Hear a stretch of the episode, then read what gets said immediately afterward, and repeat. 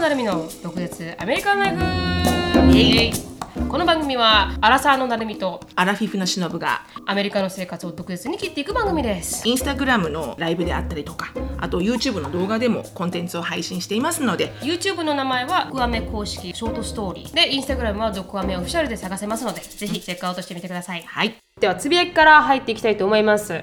私のつぶやきはですねあの、はい。昨日、ん。昨日何日だ？6, 3日？うんにあので昨日あすみません。昨日は3日ですね。ひな祭3日はいりですね、ひな祭り3月3日にブースターショットを打ったんですよ。おおはい、あの日本があの3つ、まあ、3月1日からちょっとあれが変わりまして、ん。あの規制あの制限が変わって、でブースターショットを打っていれば、あの隔離をしなくていいっていう、あの声明を今今のところ出してるんですよ。毎回変わるんで、今のところとしか言えないんですけども、出しててでその関連もあってブースターショットを昨日打ったんですよ、ん。うん。でジェイコブも一緒に打ったんですけど、うん。あ昨日じゃないすみませんおとついだ、はい。おとつい行ったんですよ、はい。インスタグラムの方では少し説明をしたんですけど、3月以降に帰られる方で、私みたいに地方に帰られる方っていらっしゃると思うんですよ。北海道だったりとか、沖縄とか、東京だったらそのままブースターショット打ってれば空港を出た瞬間に公共機関みたいなのに乗って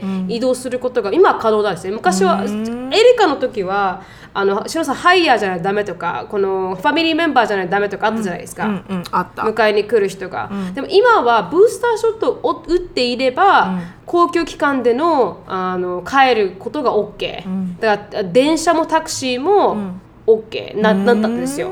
なんですけどブースターショット打っていない方は24時間以内だったら、あのお陰性であれば OK らしいんですよ、この公共機関で帰ること自体が、うんうんだけれども24時間以降過ぎると、まあ、ダメだと。うん。うんもう一回テスト受けないといけないみたいな感じがあるらしくて、うん。でその打ってブースターショット打ってない人はさブースターショットってすみませんみ3回目のショットのことなんですけど、でその3回目打ってない人はまあ3日間隔離、まあ、指定国であれば多分3日間指定の国が指定しているホテルで隔離で、もしそれが指定国でなければアメリカ指定国じゃないんですけど、あのまあ、自主自主隔離という形で家でもいいんで3日 ,3 日間、まあ、隔離をしましょうっていう感じなんですけど、で私たちの場合沖縄に帰るんで沖縄に帰るとなると、コネクティングフライトを待たないといけないんですよ。うーんそうだね、はい、であの新幹線で帰れるわけじゃないんで、ってことはそれをブックしないといけないんですけど、そうなってくるとその日に帰れるのか、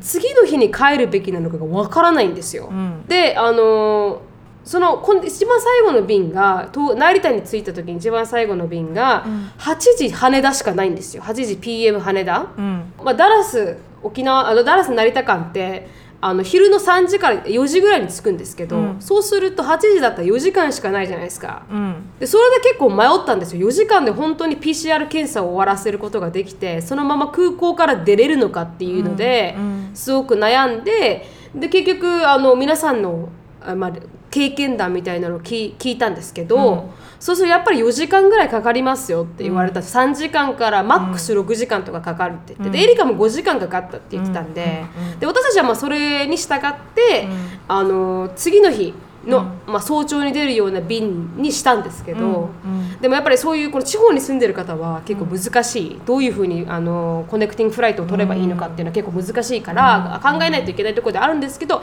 早い人で1時間で出たって人もいるんですよ空港から。でもその人はあのなんかこう前もってアプリをダウンロードしている、国がこう指示なんかダウンロードしようというアプリをダウンロードしている、でこのペーパーウォークもこの専用のペーパーウォークみたいなのがなんか3月からまたフォーマットが変わったって言って、でそれを記入してもらわないといけないらしいんですよね。でそれをちゃんとダウンあのダウンロードしてそれにちゃんと記入してないと、帰らされる、国に、っていう事件も、うん。なんかあったっていう話でたまたまその人はなんかあの近くにお医者さんの方がいらっしゃったんで。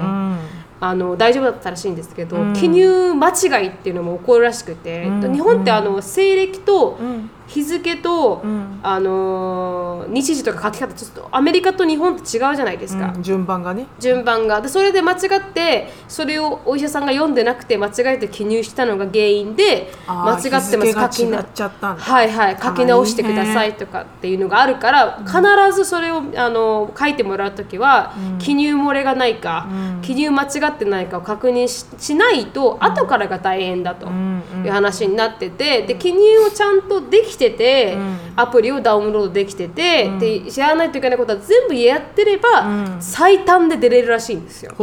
空港から。だからまあそれはなんかこうアドバイスとしてあったっていう感じなんですけど、まあそれがありました。でうちらはあのあのブースターショット打とうってなったんで、まあ一昨日打ちました。うん。でそしたらあのーじ朝は大丈夫だったんですけどその次の日ブースターショットを打った次の日、あのでジェイコブ、あの発熱で、うん。あの起きれなくなっちゃって。あそのショットで？それで、はい、熱で起きられなくて私もずっと寝込んだんですよ昨日。あそう？はい、だから、あのもしお仕事がされてる方、やっぱり20代とか若い子だと結構影響があるらしくて、うん。だからちょっと今日あの前もってねこの受けた方がいいっていう。若い人の方がおはいなんかこう病気になりやすいってこと？はいちょっとあの熱が出たりとか症状が出やすい副副反応がお起きやすいらしいんですよね。だからあのもしねお仕事されてる方はうん。あの土曜日に打つとかうん。金曜日に打つとかした方がいいのかもしれないですけど、私たち私は熱は出なかったんですけどちょっと頭痛くてだるくてっていうのが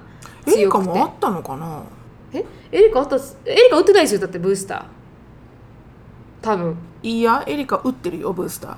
ブースターは打っていってるはずただ、うん、その日本に行く前にやっぱり何かあった時に困るからブースターを打っとこうって言って打ったはず。でもちょっとあ覚えてないな。でも多分すごく多分そんなに寝込んではないんだろうねきっとね、うん。リクワイアメントじゃなかったんでエリカの時は。リクワイアメントではなかったです、ただ、ジャスティンケースであのあのもしかしたらブースター打ってる方がなんかこう、うん。ベネフィットになるかもしれないからってなんかそんな話をしたのを覚えてて日本に行く前にブースターは打ってるはず。あでもちょっと100%じゃないな、うん。でもコロナなってなかったでしたっけ？コロナなりましたよね彼女ね。うんなった。12後に月打ってると思う。あ後に打ったんだ。うん、たし確かね打つ。うん。なんかごめんその辺なんか定かじゃない。でもねブースターの話をしたのを覚えてます。うん、なんかあの6ヶ月空けないといけないみたいなあるらしいんで。そうそうそうそうそうそう。そうだからちょっと、あのー、考えてる人はねは、うん、もしあの沖縄に沖縄とか日本に帰りたくてみたいな感じの人は、うん、まあ、早めに打った方がいいのかもしれないですけど、うん、でもなんかこう、まあ、そのブースター打ったのがちょっと副反応が結構出たっていう話なだけなん。ですけど、副作用ね、はい、うん。うん、っていうのがありました。うんうん、もう今日は大丈夫なの？今日は全然大丈夫ですね。昨日がやっぱりきつかった。でも正直コロナになったじゃないですか、うん、うん、オミクロンかわかんないですけどコロナになったんで、それに比べると全然楽でしたけど、うんうんうんうんであのまあワクチン打ったからかは定かじゃないですけど、その6ヶ月間は何もなかったんで、うんうんうんだからあの1週間と1日を比べたら、ワクチンの方が楽だなとは思いましあた。確かにね、うん。確かにね。私も2回目打った後6時間ぐらい体調悪かったですね。その次の日。次の日6時間しか体調悪くなかったですか？そうなんとなく朝起きてからうん。体調が悪くて、うん。でお昼ご飯食べた3時ぐらいにうん。スコッてなくなったので、はいはい。あこれこれか。さあの副作用みたいなやつは。って思ったのは覚えてるけど、ん。2回目打った後に、うん。うん。だ全然。ショーもアシュリーも同じような感じだ本当ですか？しのさんのお母さん喋った時は何もなかったって言われて、うんうん。うちのおじいちゃんおばあちゃんも何もなかったんですけど、うんうん。やっぱちょっと若い子はあの聞くのかもしれない。なんだろうね。年齢によってなんか違うのかね、まあ私も若い部類には入りませんけど、まあそこまでうちの母親までは行ってないけど、うん、うんまあ人それぞれですね。人それぞれ。だからジェイコブの方が私よりもあったしっていう感じでしたね、だから人それぞれなんで、もしねなんかこういろいろ考えてる人ブースターショットとか打ちたいとか日本に帰りたいとか、あ思ってる人はそういうちょっとなんかこう細かい日本の細かいなんかこう規制だったりとかっていうのは、あの覚えておいた方が私もなんか知らなかったことが多かったんで、皆さんのこのコメント見て、あこんな面倒くさいあの、書類を書かないといけないのかとか学ぶことが多かったんで、気をつけて、はいあの日本に帰ってください。規制がなくなった分ねどんどんどんどん埋まると思うんですよ。篠さんが言ってたみたいに、いやー怖いですよ、相当でしょうねきっと、うん。だって今多分アメリカの今の現状が、うん。あの日本に多分3ヶ月ぐらい遅れて日本が。だから今の日本の状況ってアメリカが3ヶ月2ヶ月前の状況、アメリカって1月にとオミクロンがハイピークになって、はいはい。であのまた一気にねあのいろんなビジネスがクローズダウンして2ヶ月間ぐらい1月2月ぐらい。で今完璧にもうオミクロンの波は去って、うん。でもう CDC がマスクマンデートを各州全部リフティングしてきてるし、うん。あのテキサスもあのそのあのなんだろうコンディションのある人、うんあのその何？イミューンなんとかっていうそのいろんなまあなんだろうコンディションのある人オミクロンにかかってしまうとちょっとあの複雑なことになってしまう人うん。は、マスクをリコメントされてますけど、うん。それ以外はもうブースターを打った人ないしは2回あのショットを打ってる人は、もうマスクしなくてよくて、うん。でうちの会社も本当今週から皆さんマスクしてないですオフィスの中ででしてもいいししなくてもいい。うんうんみんなされてます？今日してないですね。してない。うん。あのしてる人はいるけどまあうんあのちょこちょこって感じ。うん。でもあのいつもあのバイウィークリーミーティングって言って月に2週間に1回ミーティングがあるんですけど、はいはい。それあのみんなしてませんでしたね。マスク。完璧に来月から完璧にあのオフィスフルフルでオープンするんだろうなっていうのが、うん。まあ嬉しくもあり悲しくもありみたいな。コミュートが大変ですからね。そうなのよ、うんオフィ近ねスで働くのは好きなんだけど、うんその方が仕事できるし楽しいし、うんうん。なんだけどこのねコミュート通勤とね、うん。通勤の前にこの化粧だなんだってやんなきゃいけないのがうん。本当一番嫌、なんかそれも含めてお仕事じゃないですか。朝起きて化粧してそうなの。よゲットレディーして行くまでに30分40分かかって。そう。うん。で着いてそうそうそう。8時間で帰るのにまた40分くらいかかってアゲットアンレディーしてってたらもうすごい時間取られますからねそうそうそう、行き帰りでね基本的には3時間ぐらいは取られるから、ん。自分の時間のね。うん。だからそれがちょっとね特に主婦だと、ん。あのその3時間で何ができると思いますかっていう、うん。掃除はできる洗濯はできるご飯は作れるっていう、うん。だからもう全然プロダクティビティが違うんですけどうね、ん。だから働き方改善でこれなんかせめてこうね週3出勤のままずっと行くとかでハイブリッドをこう定着してほしいですけどね。ならないと思います？わかんないです。それはもう各会社のポリシーなのでわかんないです。うん。でもちょっと変わるのかなと思ったら変わらないところもあるんですね。ハイブリッド行こううんとか変わるところもあるし変わらないところもあるでしょうね。まあそれは本当にその会社会社のあのポリシーだと思いますよ。うん。やっぱり来ない人仕事しない人の方が多いと思うしね。うん。でプロダクティビティが下がるんだ。うん。だからまあまあそこはねこれからのあのテーマですけど。はいはいはい、うん、でもまああの社員の幸せ度は上がりますからね。家にいる方が。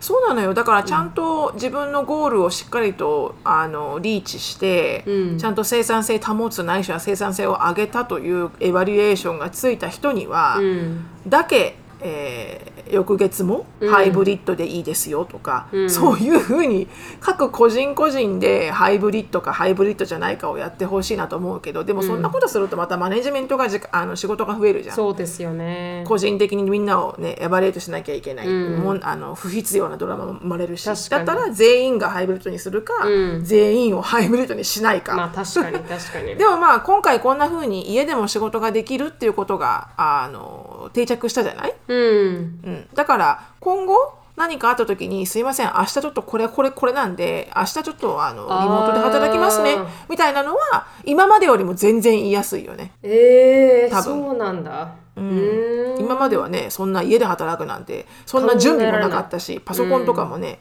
あのうん。そういう風になってなかったし、うん。だからそれを考えたら別にこう来れなくても、うん。あのうん、じゃあ家から働いていいですよっていうののあの敷居は下がったかもしれないよね。うん。確かになんかあの私も大学院の時に、途中からリモートになったんでうん。途中からリモートになった瞬間にあのやっぱ行くまでの時間が大変じゃないですか。学校に行くまでが大変だし、ね準備するのも大変だしって言って、行くまでも時間だしって言って結構潰れてた時間がフリーになって、かなりやりやすくなったんですけどでもやっぱ人といないとわからないことってやっぱ多あくてるんですよ。うん。その場にいて先生に質問できる環境とかがないと、全部リモートオンラインっていうのもちょっとまた効率が悪いなって感じましたよね。だからやっぱハイブリッドがハイブ一番いいよリッドが、ねうん、一番いいなとは思いましたけどね。でないよりも、あオンラインがあった方がいいし、でも、オンラインがそうそうそう。 in person がなさすぎてもきついから、確かに確かに。それはちょっと変わっていくべきかもしれないですけどね。ねえなってほしいですね、ハイブリッドの世界に、うん。本当に、そんな感じでした私は。なので気をつけてください皆さん。はいそうですね。皆さん。これからどんどんいろんなレギュレーションどんどん変わっていくと思うのでねちょこう、うん。本当にこうアップデートアップデートしていかないとですよね自分がね、うんうん、もう全然違いますからね。1ヶ月前とか1ヶ月前のレギュレーションと、ねえそうでしょうね、どんどんどんどん変わっていってるんで。多分もしかしたらこれで終わるのかもしれないですけどね、うん、正直そうだね。だといいけどね。上うん。アメリカなんてもうほらあの今週来週再来週ぐらいがスプリングブレイクで、うんあの春休み子供たちの,、はいはい。うん、あのパンデミック前前もねクリスマスサンクスギビングの旅行がパンデミック前を超えているって言いましたけど、はいはい。今年のサンクスギビングもあのどえらいことになってるみたいですよ。あそうですか。もうパンデミック前2年前以上2年パンデミックが起きる2年前以上のうん。数値を、うんあの出していて旅行業界、うん。で特にねビーチ。beach area。フロリダ、はいはい。えーマイアミキーウエスト、うん。えーその辺がもうすものすごいあの booking 数みたいです、うん。だからあの航空運賃も skyrocket に上がってるし、うんうん。うん。でちょうどショーンのバスケットのトーナメントがあの、まあ、 spring break tournament っていうのがあってそれがアラバマなんですよ。はいはいはいはい。でアラバマなんて しかもフーバーアラバマとか私聞いたことない、うん。どこそれっていうところで、まあ普通の都市よ、はいはい。何のあの特別なことはない、うん。そこそこまで行くあの航空運賃が500超えてて。一人？1人。ええ。だからあの行けませんと。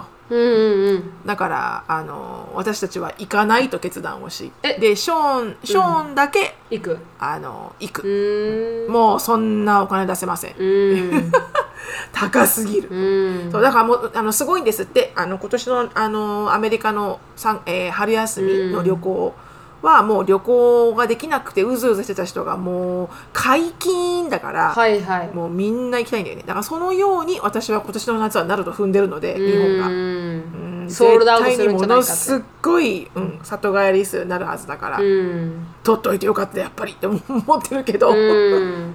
今のところはあんまり大丈夫でしたけどね多分、まあ今はまだ大丈夫だよ、うんどんどんどんどん夏休みになると増えていくんでしょうね、うん。だと思いますね、ううん。ちょっとあの、はい。恐ろしい限りですけど。うん。だからなるみちゃんとかは良かったかもね。今ほら帰るタイミングがね。ね。これがほら帰るタイミングがもう夏の夏なんかにかぶっちゃったもんだったら確かに。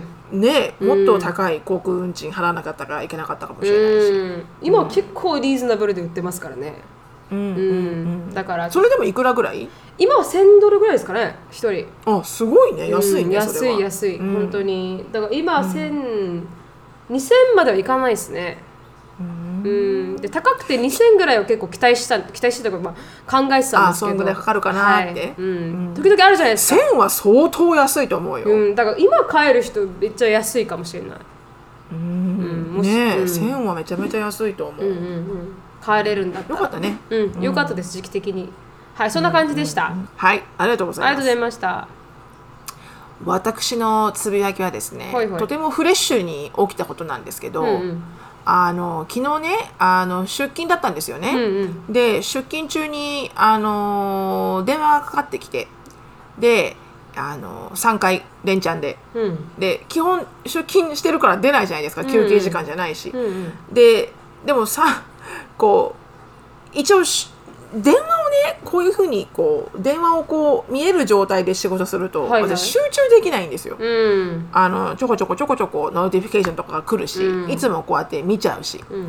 だからこうこう下げてたんですよね、はいはい見えないようにね。電話を。うん。うん。でも鳴るじゃないですか、うん。バイブレーションで、ん。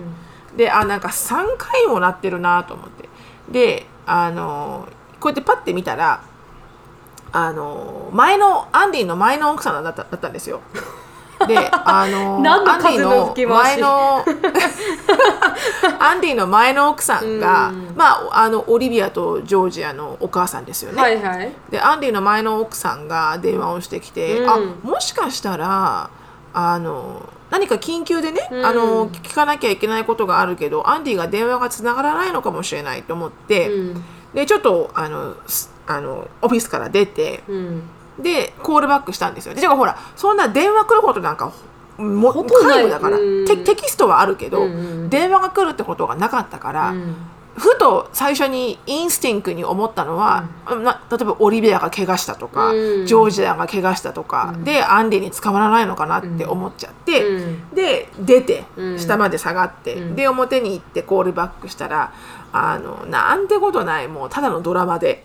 であの要はですね、うん。あの下の娘のジョージアの,、はいはい。あのトラックうん。彼女が乗ってる車がもうそろそろちょっとリタイアメントを迎える頃になると。うん。であのジョージアが運転する、まあ、彼女いろんなところに自分の馬を引き連れて、はいはい。自分の馬をホーストレーラーに馬を入れて、うん。そのトレーラーごとトラックで引っ張って、うん。でダラスからあのいろんなところに行くんですよ。6ですよね。間7時間って運転して、うん。だからタフだなっていつも感心するんだけど、うん。こんなか細い女の子が一人で。ね、ううん。馬トレーラー入れて縛ってブーンってトラックで行くからすごいなっていつも思うんだけど、うん。それをするにはちょっとあの安全じゃないからっていうことで、うんその前のアンディの奥さんの旦那さんが乗っているトラックを今ジョージアは乗っていると、うん。でジョージアが乗っていたトラックはもうあの販売してね、はいはい。お金に変えて、はいはい。でそのお金を使ってジョージアに新しい車を買い替えようとしていると。うん。でそれをするにはあのアンディがその車のタイトルのあの持ち主だからああのアンディがそのオーナーシップを持ってるから、そのアンディがそのオーナーシップを、まあ、ジョージアにあの譲渡しますっていうオーナーシップチェンジのタイトルを書かないと、あはいはい。あのまあ、ジョージアなり、まあ、そのお母さんなり何も販売ができないんですよ、販売行為が。うん。でそれでなんかこじこあのこじれたみたいで、アンディと。うん。でそれでまあ喧嘩になって、アンディと。うん。であの彼女は自分のやりたいことが、うん。今この瞬間に実現しないともうね she'll do whatever it takes ですよ。whatever it takes うんうんたとえそれが大統領と話すことであっても、うん。she will do whatever it takes でね。で、アンディがもう知らんと、うん。っていうのもあのまああのまたこのね短くキュッと話すんですけど、うん。結局彼女はちょっとお金にルーズな人で、そうですね。お金に関してあんまり信頼が置けない方なので、うん。全部彼女にじゃあいいよタイトルもあのやってでタイトルをジョージアの名前にしたって、ジョージアはまだ何もそういうリーガルなことは何も右も左もわからないから確かに。きっとそれを持ってやるのは彼女なんですよ、お母さんの方なんですよね。うんだからお母さんが実験握って車を売った現金を現金をもらったって言ったらこの現金が本当にジョージアに使われるかどうかっていうのがやっぱりすごくアンディはあの信頼してなかったのでうん。だから俺が売るからと。確かに。俺が売って、うん。俺がジョージアにお金を渡すからっうん。て言ったら、そんななんでめんどくさいことするのよ。私が売れるし今となここにあるし今やりたいのよ。みたいな感じ、はいはいはいはい。でなんでそんなにこうコーポレーティブじゃないのあなたはみたいなことで喧嘩になって。お前のせいだよって感じですけどそうそう、うんうん、その辺のね、まあ、紐解きがね、あの長々としたこの、うん。彼と彼女の長いねこの結婚から、うん。あの離婚までのいろんなことがどんどん紐解かれていって、は私はそこで。ね 喧嘩になって喧嘩になって、うん。でアンディはもう電話は受けないと、き切ったと。でもう全然電話出ないから私にかかってくる、はいはいはいはい。で私へのあの一言目が、うん。あの I need your help って言われたの。うん。で何のヘルプですかと、うん。そしたらまあこのトラックをねあの譲渡して、あのジョージアにもう私はね早くジョージアにジョージアに早く車を渡してあげたいのよ。わかる？この母親の思い。ね？シノの母親でしょ？って言うの。だから分かるわよね？って言うからあうん。すごく分かる、うん。だから「Let us sell it」って言ったのね、うんうんうんうん だからじゃあアンディに「Let him sell it」って言って彼にさ売らせればいいじゃん、すぐ売れるんだから、ん。って言ったらあの要は自分で売りたいわけよね、うん。でまあまあその辺はまあいろんな細かいことがあるんだけれども、うんでそうなりました、うん。で電話が来ました、うん。でその電話も私あのちょっと10分ぐらいしか電話できないんだけどって言ったのに、うん。20分ぐらいしゃべえー。られちゃって、うん。でそれであの戻って、うん。で時間え仕事が終わった後に帰り道にアンディに電話をして、うん。で結局じゃああの落ち着いたところは、うん。あの結局トラックがジョージアのトラックをあの前の奥さんの旦那さんが今運転してるわけよ、うん。ジョージアとスワップしてるから、はいはい車を、だからこの車を要は売るにはさ車本体が必要じゃん。その車を売るわけだから。ね。売らその,、うん、その車を私たちが今週末、むあの取りに行くから、うん。取りに行ってすぐ売るから、はいはいでいいよねって言ったら結局取られちゃうと、うん。彼女の彼女の今運転してるスワップしたその今の旦那さんの車がなくなるわけよ、うんだから大変じゃん、うん。だからその辺のトランスポーテーションのちょっとこう不便性があって、はい。でだったらその前の奥さんが全部こうアレンジした方がうん。タイムリーに、うん。あのアレンジができると。うん。でまあそういうことで結局のところ彼女に今からタイトルオーバーして、まあ、ジョージアにタイトルオーバーして、うん。まあそのかお母さんそのアンディの前の奥さんが結局やりたいような鞘になったわけよ。はいはいはいはい。うん。ででそこで私が、うん。あのじゃあねと。うん。でなんでこんな私もどっちでもいいのよ結局、まあそうですね。あの私にとっては、うんうん。ジョージアにちゃんとお金が行けばいいっていうのと、うんうんうんあともう一つあったのが、うん。このアンディの上のお姉ちゃん、うん。だオリビア。は、うん、今でも自分で自分の車の支払いをしてるんだよね。はいはい。うん。でジョージアもオリビアも16歳17歳ぐらいに車を与え与えられたの。うんあジョージアはちょっと遅かったけど、うん。でその車の支払いをテイクオーバーしてるのよね。はいはい。21歳になると同時に、うん。でオリビアはそのように21歳から自分で払ってる、うん。でジョージアはこうすると完璧に払われてくれてるのよね親から。親からそのお金を自分の車を払ってもらってて。おかんが払ってるってことですか？すまあおかんとおとんが払ってるのね、で彼女は仕事のちゃんとした収入がないっていう理由で払ってないんだよね、うん。でもね学生ではないの。うん。だから、私の条件は、うん。あなたがフルタイムスチューデントであるんであればあのもちろんサポートするけれども、うん。あの学校にも行ってない、うん。で、まあ、どうであれ馬のことをしたいんであれあの何らかの生活をしてるんだったら、うん。ちゃんと自分の車も払いなさいと。うん。でもで要はオリビアはしっかり払ってる。でもジョージアは払ってもらってる、うん。でなんならこの車のトレードインでポンとねちょっとまとまったお金が入ってきて、なんならもっといい車を買ってもらえるわけじゃん。はいはい。ちょっとこれはあまりにも不公平じゃない？ってなって、うん。でいつもこんな感じなのね彼女の,、うん。あのオリビアとジョージアとあのうちのまあ旦那とうん。前の奥さんのこのドラマって、うん。ほとんどの場合があのジョージアがなんとなくひいきされて、うんでオリビアがなんとなくいつもあの苦労させられるというか、うんそういうような絵面なのよいつも。でなぜそうなるかっていうと、うん。アンディが戦わないからなのよ。基本的にこの今回のトラックの話も、うん。いいよ売ってと、うん。あなたがお前が売りたいなら売ってくれと、うん。ただ売るんだったらそのそのうちの売った額のせめて3割うん。はキャッシュとしてオリビアにあげてくれと。うん。で7割はジョージアが取っていいけど、うん。3割はオリビアにキャッシュをあげないかと。うん。でそんなことも話したけど、うん。シャットダウンされてるんだよね前の奥さんに。うん。だってそんなお金ないわよみたいな、うん。結局そのジョージアはほうあの馬をこのやっぱり馬をやる以上、うん。ちゃんとしたあの力のあるトラックを買ってあげなきゃいけないから、うん。オリビアみたいにちっちゃいあの普通の乗用車でいいなら買ってあげられるられるけど、うん。彼女はやってることがやってることだからこんだけ高い車を買わなきゃいけないからオリビアに対してお金をあの譲ってあげるような余裕がないってわけだよね。でもさそれって個人の個人の自由じゃん、うん。ジョージアが馬をやってるっていうのもそれは彼女の選択肢だしオリビアが今こういう生活をしてるっていうのも彼女の選択肢だし、うん。ボトムラインはさ、うん。どんな条件が揃おうとも、うん。2人はさ子供っていう同じ身分なわけじゃん、うん。長女と妹っていう、うん。だったら同等に扱われるべき私は思うわけよ、うん。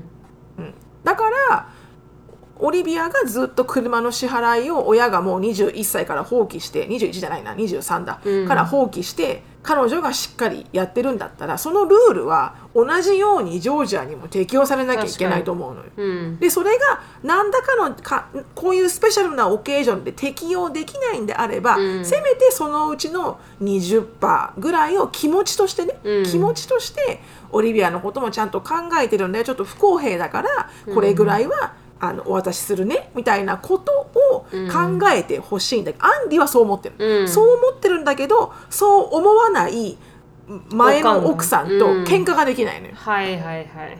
でそこでいつもうん。アンディが「もういいもうもうこれ以上喧嘩したくない」ってギブインしてわあの諦めちゃうから、うん。結局はオリビアのために誰もステンドアップしてないんだよね。うん。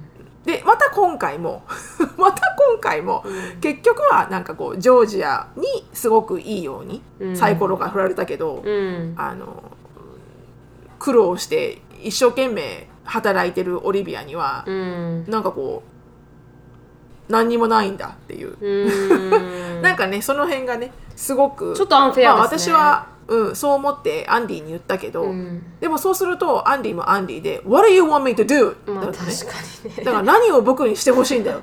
僕にしてほしいじゃなくてあなたはかなんつうのこのん思わないってうん。もし自分がオリビアの立場だったら、うん。け結局なんかこうみんなジョージアが好きなのねってならない？うん。別にそれでなんかこうちゃんとオリビアにお金が降りてこなくても、うん。なんか喧嘩してくれたっていうその、うん。try to get it for you してくれたっていうその事実がうん。あるかないかで結構子供の心って違うと思うよ、うん。でもなんかいつもギブインしちゃうからね、うん。まあそこで私があのステップインすることはできないから、うん。あのこの中のこの、ね、ドラマがもっとドラマドラマになってしまうので、うん。なのでまああの私はこう try to speak outside だけど、うん。まあでもねそんなドラマがありましたっていうこれちょっとすごいこんな1ヶ月長くは喋るつもりは一切なかった うん。うん。とっても長くなってしまいましたがいや全然全然。あの基本的に、うん。あのそのかのかうちの旦那のアンディのあの前の奥さんうん。のうん。あのまあ B っぷりもドラマっぷりも相当すごいんですけど、うん。あのもっとすごいなと思うのは彼女の周りうにん。誰も彼女を真っ真っ向真正面から「お前間違ってるよ」っていう人がいないこと、うん。まあみんなエネーブルしてるんだな。うん。うん、それが一番私はムカつくね。だからなんかこうインボーブすればインボーブするほど、うん。なんか本当いついつになったら私はこの女性にうん。間違ってるよってあの刀を抜けるんだろうっていう、うん。だからなんか抜けないからイライラする。うん。だからねあのでもずっと多分こういう人はこういうイネイブラーな方たちにあの囲まれていくんだろうなって思うけど、うんなんかねこう人生のこの不公平さを感じるというか、うん。でもねあのポジティブなことを言うと、うん。でもやっぱりその分ねあのオリビアの方がすっごいやっぱり人生経験ついてるし、はいはい。あの自分で自分のあの道切り開いてますもんね。道切切り開いていく力は半端ないので、彼女の方が。うん。で反対にこのもうに、ね、ジョージアも23になったのかな、22か3か、うん。なるけどやっぱりいまだに一人では生きていけない状況に置かれているのはジョージアの方で、うん。でもそれってこう落ち着いて考えるとオリビアどっちがラッキーだと思う？って言って、うん。あなたはもうこれから人生問題なく自分で生きていけるし、うん。ね、あの一生涯共にする伴侶もね見つかったし、うんで自分でコントロールできる立場にいるじゃん、うん。自分の人生を、うん。でジョージアはそうじゃないんだよね、うん。誰かがいないと生きていけないうん。状況になってる。だからどっちがウィナーって言ったらあなたの方が全然人生の勝者だよ。って言ってるけど、まあねこう親目線から見ると、うん。いつもかわいそうっていう言葉を使うの私嫌いなんだけど、うん。でもなんかやっぱりこう理不尽だなって思ってしまう、うん。すごくね、うん。でもういいよ戦っていいよって言われたら私もすっげえ戦うけど、うん、まあ一応関係についていかないといけないですからね。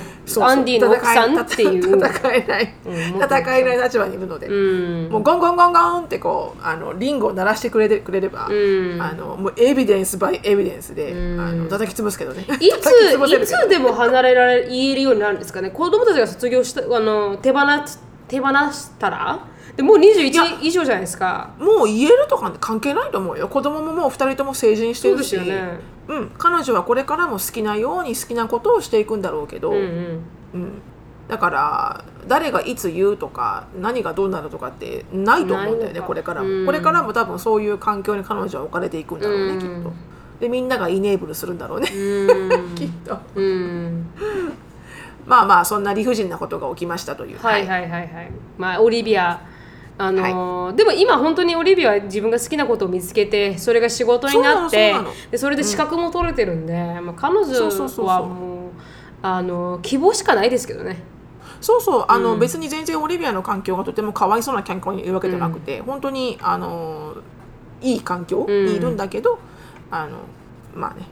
だからそれはやっぱりこうやっぱりこう everything happen for reason だなっていううね、ん。今までのいろんなことがねやっぱりこう原動力になって今オリビアは今の人生をね生きてるわけで。確かに。だからやっぱりね可愛い可愛いっていうふうにこう囲ってしまうと、うん。子供って腐るんだなっていう、うん。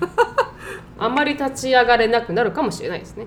なるよね。うんでした。ありがとうございましすごい勢いでオフィスにいる時からもう私が「ハロー」って言った瞬間から「Oh my gosh, Sheena, do you have a time? I cannot, I cannot handle him. I cannot」もうすごいもうずーっと叫んでて 私周りに人が聞こえるぐらいの大きな声で。うんで step out してうん20分で帰ってきて「うんああごめんなさい20分もかかっちゃった」って言ってうん周りのコーワーカーに言って後ろにいたジェイコブってまあジェイコブっていう人の後ろにねコーワーカーがうん「Who's that?」れてうん「uh, You wanna know who it is?」って言って「That is my husband's ex-wife」って言ったら。言ったら？そしたら彼が「Holy cow! うん。What, is she calling here for?」だからよ、うん、だってそこでなんか34人のオフィスの座談会が始まって こうでこうでこうなのよ。はいはいはいはい。いやーそれはあれだねバッドアポーだね。はいはいはいはい。言い出してでもいるんだよそういうあの人いるよねみたいな話になって。うんうん面白い限りですね。まあね。あの人は本当にあのー台風のように来て台風のようにされますからね。いやなんかね、こんなに間違ったことをずっとして生きてきた人にうん。いつ罰というものは降るんだろうかっていうあのーそれをね私はこうあの楽しみに 楽しみにだって、うん。あやっぱり神様ってどっかで見てるんだなっていうことを知りたい、はい、今のところ彼女にはうん、何も起きてない。うん、交互期待ですねじゃそんなことをあのあの願ってはいけませんけれども、はいはい。でも心の隅っこでバチ当たれよお前って思ってますずっと、うん。まあ、それが人間ですからね。はい、はい。ありがとうございました。はい、長かったです。申し訳ない。大丈夫です全然。次のコーナー。では次のコーナーは、はい、えー、毒舌ミニチュア英会話レッスン。Let's speak English with attitude.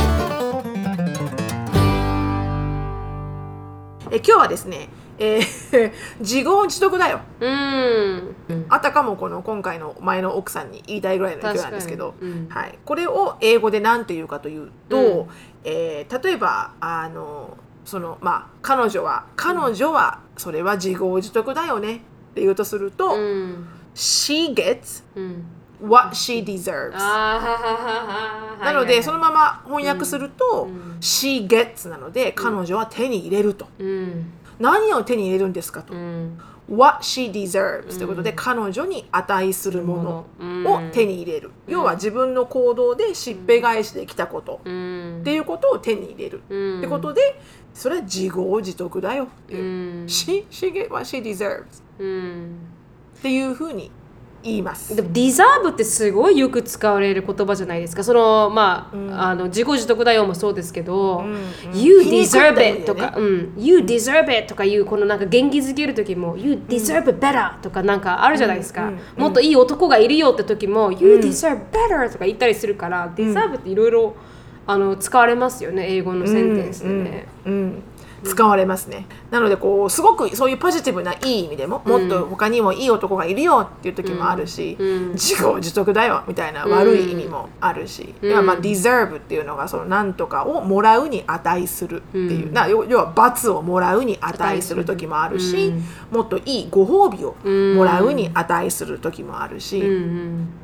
結構ねあの使いますね。これいあのこの熟語で覚えていくとはいいいと思います。はい、自業自得。はい、自業自 She 得 gets what she deserves. You get what you deserve. はいっていうふうに覚えてみてください。ありがとうございます。この番組はケンブリーさんによって提供していただきました。ケンブリーはオンライン英会話のパイオニアで、いつでもどこでもネイティブの方とお話しできるウェブサイトになっています。プロモーションコードの毒舌 DOKUZETSU 入れていただくと初回15分無料になりますので、ぜひ試してみてください。はい、では今日のトピックに移りたいと思います。はい。今日のトピックはですねあのオンラインサロンメンバーさんの一人があのこれについてお話ししてくれませんかっていうものでちょっと面白いなと思ったので、はい1個ピックアップさせていただきましたはい。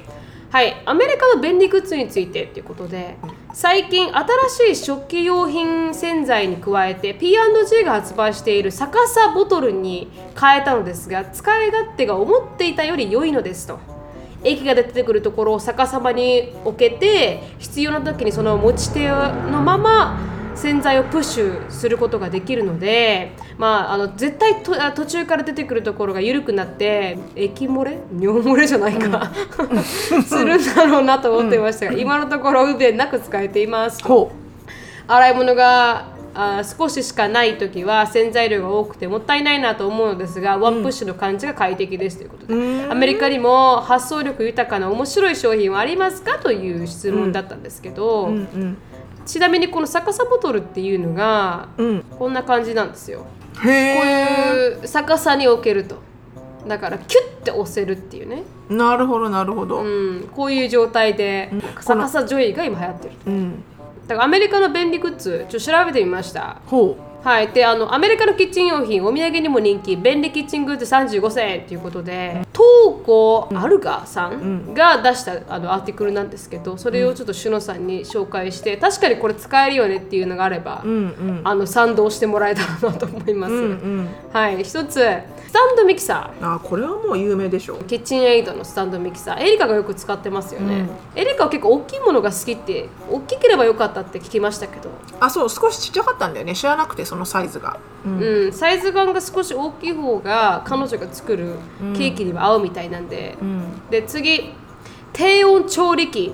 アノーバ、低温調理器。うん、お肉と調味料を入れた後はアノーバでお任せ。レストランで食べるような美味しいお肉が出来上がるほうほうほう。なるほどね。低温で調理することができる。日本で購入すると2万円ぐらいするんだ。あそうなんですね。あ本当だ。書いてある。だからアメリカで買うのがお得ということで。なんていう名前っつった？低温調理器。アノ低ーバ。温調アノーバ。調べてみよう。でもこういう時間がない人ってこう低温調理器であのオーバーしてっていうのはちょっともしかしたら難しいのかもしれまあないでも置いておくんだったらいいかもね。朝ボンって入れてあー置いて帰ってきてご飯できてるのはとってもいいと思うけどね。はいはいはい。あのーあいいね白この小麦粉砂糖ストッカー。小麦粉砂糖ストこれはいいわ。これはもう完璧にいいわ。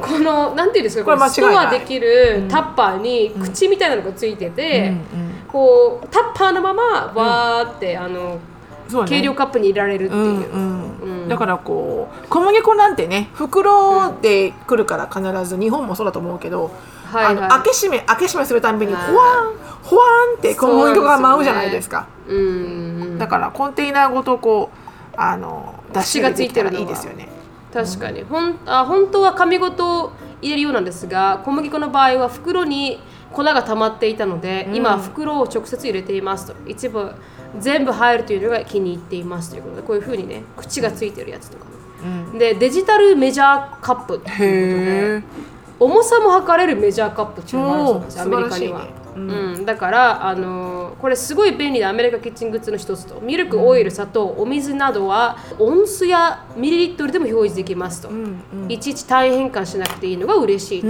カップケーキを作るときは測りあ粉物の測りながらどんどんカップに追加してボウルに移すときに振るっていますということで、これ解凍用プレート。ほう面白い、はい、あの素早く素材をか解凍してくれるプレートっていうのが存在するみたいでお肉をこの上に置いておくと通常の半分の時間で解凍してくれ電子レンジで解凍するのは本当ややしたくないんだけどね。そうなんですよね。たまにどうしてもって時はあるよね。なんて名前これ？熱をあこれはですねあの解凍用プレートでも会社の名前とか書いてないんだね。書いてないですね。うん。だこのお料理好きの男性のプレゼントにもどうぞということうん本当だ本当だ。OXO のアボカド専用スライサー、ねエリカ持ってるこれ本当ですか？使ってます、使ってない、うん、なんだろうこれって思ったらアボカド用スライサーだった。あ本当ですか？アボカドの皮むきと種取りとスライスができるアボカド。好きさんにはぜひ欲しいアボカド専用スライサー、確かに確かに。ポイントはアボカドの皮を剥かずにスライスして取り出せることです。と、きれいに取り出せるには少しコツがいりますが皮を剥くより早くきれいに取り出せます。と、うん。確かにね。はい。確かに。コーンピーラー なるほどね。はいはい。コーンを入れて上からまずこの筒にコーンが入っててそれを上からパーンって押すことで芯とコーンをバラバラにしてくれる、ね。リンゴでこんなのあるもんね、あります。芯を取るやつがありますよね、だからこのあこれはあの人参削り器。本当にやりゃよくない。もんパンパンパンってやったら早いよこんなのやらなくったってね。人参専用のあの鉛筆削りなるほどみなたいな感じ、るほどう見ても鉛筆削りに見えるのは皮むき器と人参削り器が一体になった人参削り器です。皮をむいてからあ鉛筆削りのように人参を削るとピラピラと削られるというものと。人参の他にズッキーニきゅうりじゃがいもにも使えますとシロさんとコストコに行った時に、あの w i f i がついてる、うん、あったね。あのバーベキュー。バーベキューグリルがあったあったあった、うん、面す白かった。げえ熱弁熱弁されたじゃないですか。熱弁してた。いなくていいんだよってこの目の前にずっとスタックしなくていいんだよって言ってたもんね。そうそうそうそう。で何ができるかっていうとまずこの、まあ、オーブンがどれぐらい熱いのかを、まあ、グリルがどれだけ熱いのかっていうのを判断できた上に、このグリルの中にテンペチャーみたいなのがついてるからお肉にぶっ刺しとけば、肉のテンペチャーも見ることができると、でそれを離れたままあの携帯でコントロールできるから、すごい便利だっていう優れものが出てたっていううん。あったあった、うん。この優れものがの話をしていたので今回このトピックさせていただきました。でもさほんとさお肉のさあのー加減を調べるのにやっぱり助かるよね、そうですね。うん。どれぐらいまでいったらもうできたかっていうのがさうん、でもなんかそれもなんか男の料理みたいなところあるじゃないですかテキサンって、テキサンの人のバーベキューって結構熱い文化だかあら。あそうね。みんな大好きだけどね、私はそんなに好きじゃないんだけどね。焼肉の方が美味しいですからねそうなのよ、まあでもあるね。そういうなんか男たるものみたいな。バーベキュー分かっとけみたいなのあるよね、うんうん。ありがとうございました、うん。ありがとうございます。あ50分過ぎたので質問に移りたいと思います。はいはい、今日の質問はですね、され妻についてということで、はい。しのぶさん、なるみさん、こんにちは。今日は最近 YouTube でのおすすめでたまたま出てきた、夫に不倫される妻の動画についてお話しさせてくださいと、たまたま見てしまったのですが、大昔の自分と通ずることがあって、他人事ではないと思い、いろんなされ妻の動画を見ていました。され妻、うん。っていうタイあのカテゴリーの YouTube, YouTube があるみたいですね。で妻の妊娠中にアルバイトの女子高生と不倫。高校生の教え子と不倫。女子大生と不倫。ああの親戚と不倫はい、そして妻は離婚して慰謝料教育費をもらおうとあの証拠を集めに入ります。ボイスレコーダーや GPS、LINE のメッセージや動画のチェック、不倫温泉旅行に幼い子供を連れて危険をあ、まあ、顧みず尾行したりなどなどと。見ていくうちに気づいたことがあります。一つ目はなんとクズみたいな夫が多いこと。バレてないと思ってスマホのガードも緩く脳天気にしていること。不倫相手に妻のことを悪く言ったり、あの日本人男性はこんなにもたくさんのクズがいるのかと思うと悲しくなります、で2つ目はそんなクズに執着している妻が多いこと、子供のために夫から離婚してお金をもらうことが目的で証拠を集めをせっかく頑張っているのに不倫相手と直接対決をしたり不倫現場に乗り込んでしまったり今まで集めてきた証拠が無駄になるようなことをばっかりをしてしまいますと。子供のためにしなければならないことより自分のあーまあ憎しみを優先している感じなのですと。自分じゃあ綺麗な音声や写真が撮れていないということで探偵を雇うことに決めたのにフリー相手と夫を尾行した後こんなところで何してるのと正体を晒してしまったりもったいないことばかりをしています。知らなかったですね、正体晒しちゃいけないんですね。いけないんだね。知らなかった。当事者はい、当事者は冷静になるのは難しいのはよくわかるけど YouTube の投稿までして視聴者さんのアドバイスを見ているにもかかわらず自分の間違った判断で動いてしまっていますと。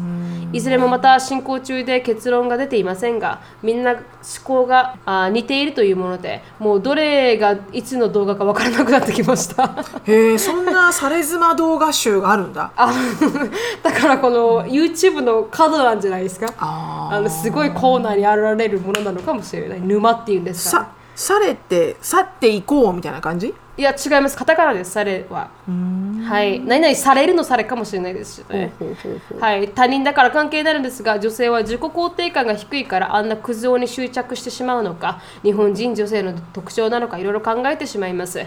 日本人女性が堂々としてほしいと切ないに願います。と同時に自分もたくましく強く生きたいと思います。なんでこんなに不倫が多いのでしょうか？会社で我慢ばかりしているからちょっとぐらい遊んでもいいと思ってるんでしょうか？妻が育児とかで自分を構ってくれないからお金を出せばあおだててくれる若い子に走ってしまうのでしょうか？日本の夫は家族時間が少ないのも原因の一つでしょうか？国は関係ないのでしょうか？お二人はどのような意見をお持ちでしょうか？教えていただけると嬉しいですっていう。され妻にたどり着いたあの方の質問でした。この方はまだ結婚も何もしてないっていう感じかな。なんとなくはいそこははい書かれてはないですかね。でもたまたまされ妻の特集に落ち着いてしまったという、はい。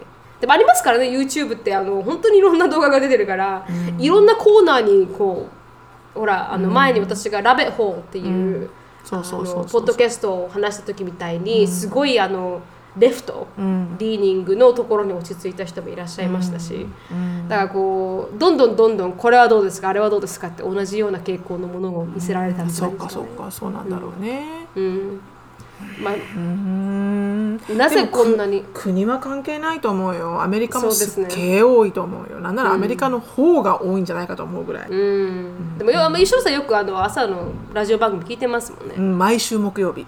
毎週木曜日8時。うん、うん、ローズっていうね。ローズっていう。ローズっていうコーナーがありましてね。ヒューストン KRBC の、うん。よく分かってらっしゃる。そう。それあの何をどうするかっていうとねあの、うん。奥さんから電話がかかってきてうちの旦那は浮気してると思うのよねって言うとラジオパーソナリティの女性の方が、旦那さんに電話して、であのちゃんとね奥さんから事前に細かい情報もらってるからなんとかっていう会社に働いててあの役職はどうだみたいな、でボスの名前はこうだみたいなね、そこまで細かい情報をもらった上で彼女は、私はあのあなたはなんとかっていう会社に働いてる。なんとか部署のなんとかさんですよねっていうのね、私あのボスあなたのボスのミスター・スミスからオーソライズもらって電話してます。って言うと、もうそこで速攻信じるのよ。あ信じちゃうんだ。ここまで情報が来てるから、ん。であのプロモーションであのあなたのお宅のあの会社全体のプロモーションで、うん。あのバラのね12本のバラを、うん。あのプロモーションディールとして今お渡ししてるの。って言って、うん。で誰でもいいの。あの、うん。誰かあげたい人はいますか？って言って、うん。で赤い12本のバラなのよね、はいはい。情熱のバラなわけ、はいはいはい。で誰に誰にでもデリバリーできるし、ホームデリバリーでもオフィスデリバリーでもどこでもデリバリーできるし、うん。でだからあのどうかしらって言うとほとんどの人が「ん。I'm sure」なるのね、じゃあお願いしますだって無料だし、みたいな、ん。でそこで彼女がじゃあカードに名前をあの書きたいので、誰に名前書いたらいいですかっていうと、なんとかっていうと必ず奥さんの名前じゃないんだよねそれがね。スムーズですねそのレポーターも。でもそれさ いつも思うんだよね、365日、木曜日になるたんびに、うん。絶対新しい人が浮気してるんだよね。まあ、52人はいるってことか 1年に。だからさすっごいいるんだな。でそのショーすごい人気で、うん。あのすごくあのなんつうのこうウェイティングがあるらしいんだよね。えそうなんですか、あこれを音を旦那をバストしてくださいっていうウ確ェイティング。認したいからみたいな。でもねなんで浮気するのかとか不倫するのかって言われたらもう人それぞれなんですけどやっぱみんな基本的にはあれじゃないですか。満たされてないんですよ多分、うん。幸せじゃなかったりとか、うん。なんか不満があって違うところで満たされてるだけだと思いますよ。その不満が何かはどんなものにしよう。うん。どんなものにせよ、うん。でもねあのアメリカ国は全く関係ないと思います。日本にもクズ男が多いように、アメリカにもクズ男はじゃらじゃらいますし。うん。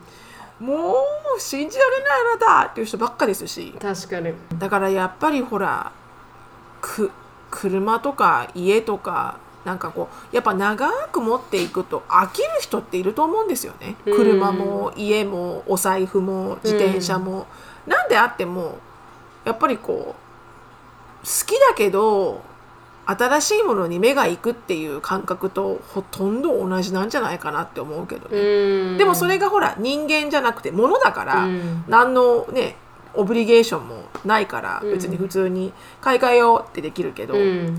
でもじゃあそれが人間に置き換えられた時にうん。うんなるかって言ったらうんなんかわかんないな。でももちろんじゃあ私はアンディと結婚してるからうん。他あの一般的にねあの、普通にこの生活している中で出会う全く違う男性のことを、うん。魅力的だなって惹かれたりとか全くしないのかって言ったらそんなことないですよ。バリバリ惹かれてますよ、うん。まあら。ちょっとこの人かっこいいじゃないと思う人、普通にいるし、うん。それはまた違うレベルだと思うけど、ん。でも実際に一歩そこから先に踏み出して不倫ないしは浮気をするかってなると、うん。多分やっぱ何か満たされてない自分の欲望があるはずなんですよね。うん。なんかそのドキドキを経験したいっていう欲望だったりとか、うんもうすもっとこうねあの性欲を満たしたいとか、うん。と私は思いますけど、うん。でその欲を払拭できるかできないかはやっぱり信頼関係の重みだと思うけど、うん。その自分の結婚している相手に対しての、うん。うん、でもなんかこう男性だけじゃないと思うんですよ。女性もすごい人もちろんいいらっしゃるじゃないですか？うんどっちもどっちも。これ別に女性の沼にはまってしまったから、まあ、女性のを見ら見てらっしゃると思うんですけどでも多分女性もあの大概だなと思うんですよ。すごい人は。どっちもじゃない、うん。だから別にもう人間人間の沼なんじゃないかなとは思いますけどね。だってあのじあのじアンディの元奥さんも大概ですから。まあまあ彼女は何回目ですか？結婚5回目？うんうんうん。もう5回目？5回も「I do」って言ってもうそんな最後5回目の「I do」なんか「So what?」ですよねこれ 本当に。あなたの「I do」全然リライタボーじゃないみたいなリライアボーじゃないみたいなうん。なので。その5回もなんか結婚式やりたいかって思いますけど、でもなんかこう、まあ、男性に限るものではないなと思いますけどね。女性にも全然あるだろうし、うん。ただでも多分そこはもう見ない方がいいと思いますよ。あんまり。まあ、そういう沼にはまらない方がいいってこと？ですか、うん、だって見たってそこを一生懸命なんでこうなるんだろう？どうしてこんなことになるんだろう？ってなんか実際私がこれからもしこの方が結婚してなければ、うんうん。多分すごい不安になると思うんだよね、これから結婚する上でこの人は本当に私のことを裏切らないのかな？とか、うん。もう全部全部が一つも自分でコントロールできないですよね。うん。これからどうなるかなんてわからないし確かに。今出会う人が自分のことを裏切るかなんかわからないし、うん。そんなし死ぬまでのことを見た上でじゃあ結婚とかできないじゃん、うん。だから結局はコントロールできないことは世の中たくさんあるので説明できないことも世の中たくさんあるし、うん。だから基本的には自分の目の前にあることを頑張るで自分がコントロールできることだけをコントロールする。うん。イコールはイコール自分のこと。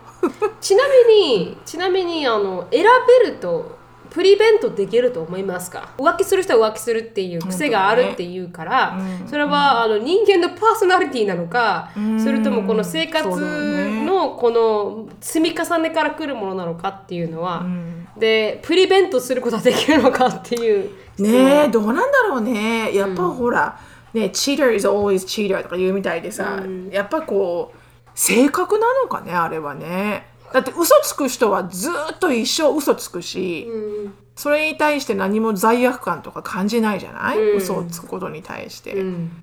誰が性格なのか育ってくる環境でつく習慣なのかうん。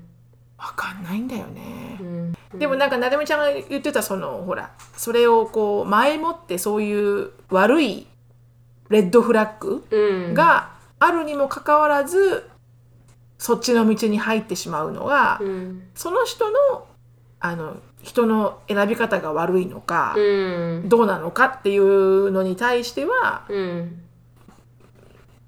選び方が悪いって言ったらそうなのかもしれないけど多分やっぱり人間として惹かれてしまってるからだと思うんだけどね。うん。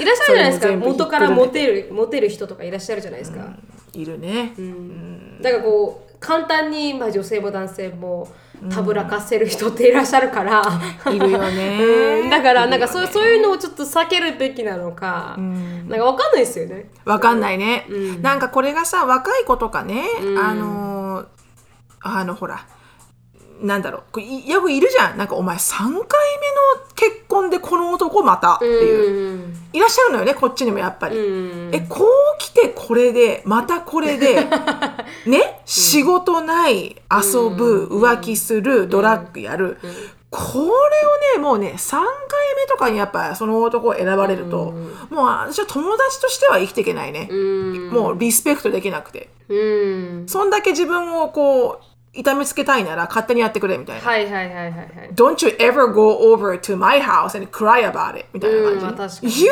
chose it. みたいな。You knew all about it. みたいな感じ、うん。だからなんかたまに悲劇のヒロインを演じたい人もいるよね絶対、うそれでセラピーで治るんですかね？そういう人選んでしまう人いらっしゃるから。でなんかそれはちょっとやっぱりインターナルな何かにサイコロジカルな的な何かがあると思うんですよ。やっぱそういう人選んでしまう。例えばこう、うん何回も選ぶ人はね、多分あると思う。例えば過去にそういうトラウマがあってそれがちょっとトリガーしてそういう人を選んでしまうとかってあるから、それが本当にセラピーで治るのか、ねっていいうのもちょっと気になねりますよね。まあ、そこら辺はアンノーンですけど。アンノーンだねだからなん本当おっしゃる通り何回もやる人は多分絶対何かのうん。問題があるんだろうねその人自体に、うんうんでも一回すごい大失敗をするっていうのはみんなあると思うよ、うん。じゃないとね、うんあの本当の幸せなんてわからないか時もあるだろうし、うん。だからあのこの前もちょうどエリカと話してて、うん。であの前のエリカのお父さんだよね、うん。の話をしててうん。でいろんなことを話してて エリカがふっと「なんでマミーはうん。そんななんか自分のお父さんのことをケチョンケチョンに言うのもあれだけれども、うん。なんでそんな人をあの11年間も、うん。あの結婚してたの？って言われて、うん。でおおたし多分ねなぜ結婚してたかというと、んアメリカに来てしまったっていうところで自分が立場が弱いじゃん。うん。でプラス、ま、その前の旦那が絶対これ離婚ってなったら、うん。あの間違いなく100%あのあ私を潰しにかかってくるだろうなっておっしゃったね。だからもうはいはい。子供は全員取る、お前には金も子供も家もあげないっていうすごいこのラブ・オア・ヘイトの人、エクストリームになる人。わかりますわかって分かってたから,、だからよよっぽど慎重にやらないと子供を問われるかもしれないっていう恐怖があったのが一番、それ がもしなかったらもし日本だったら、同じ彼と日本で生活をしてたら多分完璧にもっと早く離婚してると思うよ。ああはいはいはいはい。だから自分の立場も考えた上でのせあのそうそうそうそう。11年だったっていうことか。そうね、うん。まあでも同じ立場にね自分の子供たち子供がなったら、あのどう私はアドバイスするんだろうかって思うけど。まあでも everything happen for reason 確かにで確かに。でいつもそこは思います、はい。まあ、結婚しなかったらアシュリーもショーンもエリカもいないですからね。そうなんですよ、まああのね11年間のジョークがなければい今の私はいないので、はい。あのまたこれサンデーチェーチにチャーチに行きますけど、はい、Thank you very much ってことで、はいはいはいはい、うん。だからこの何ですか？ななんとかさん？何さん、はい、書かれてらっしゃらない。あ書かれてらっしゃらない、このされ妻を見ている彼女。はいサレズマを見てるから、まずね見るのやめよ。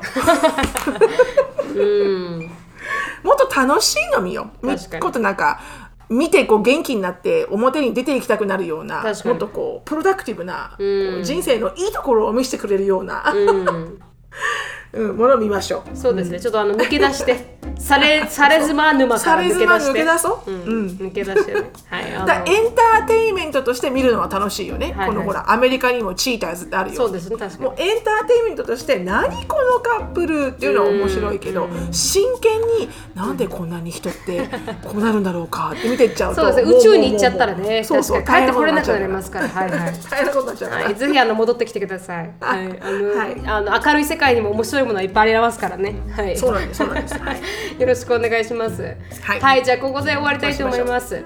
はい。はいだじゃあ終わります。Thank you so much はい for listening. I hope you're having a wonderful day. Please follow us on the podcast, but we will see you all in our next podcast. Bye. バイバイ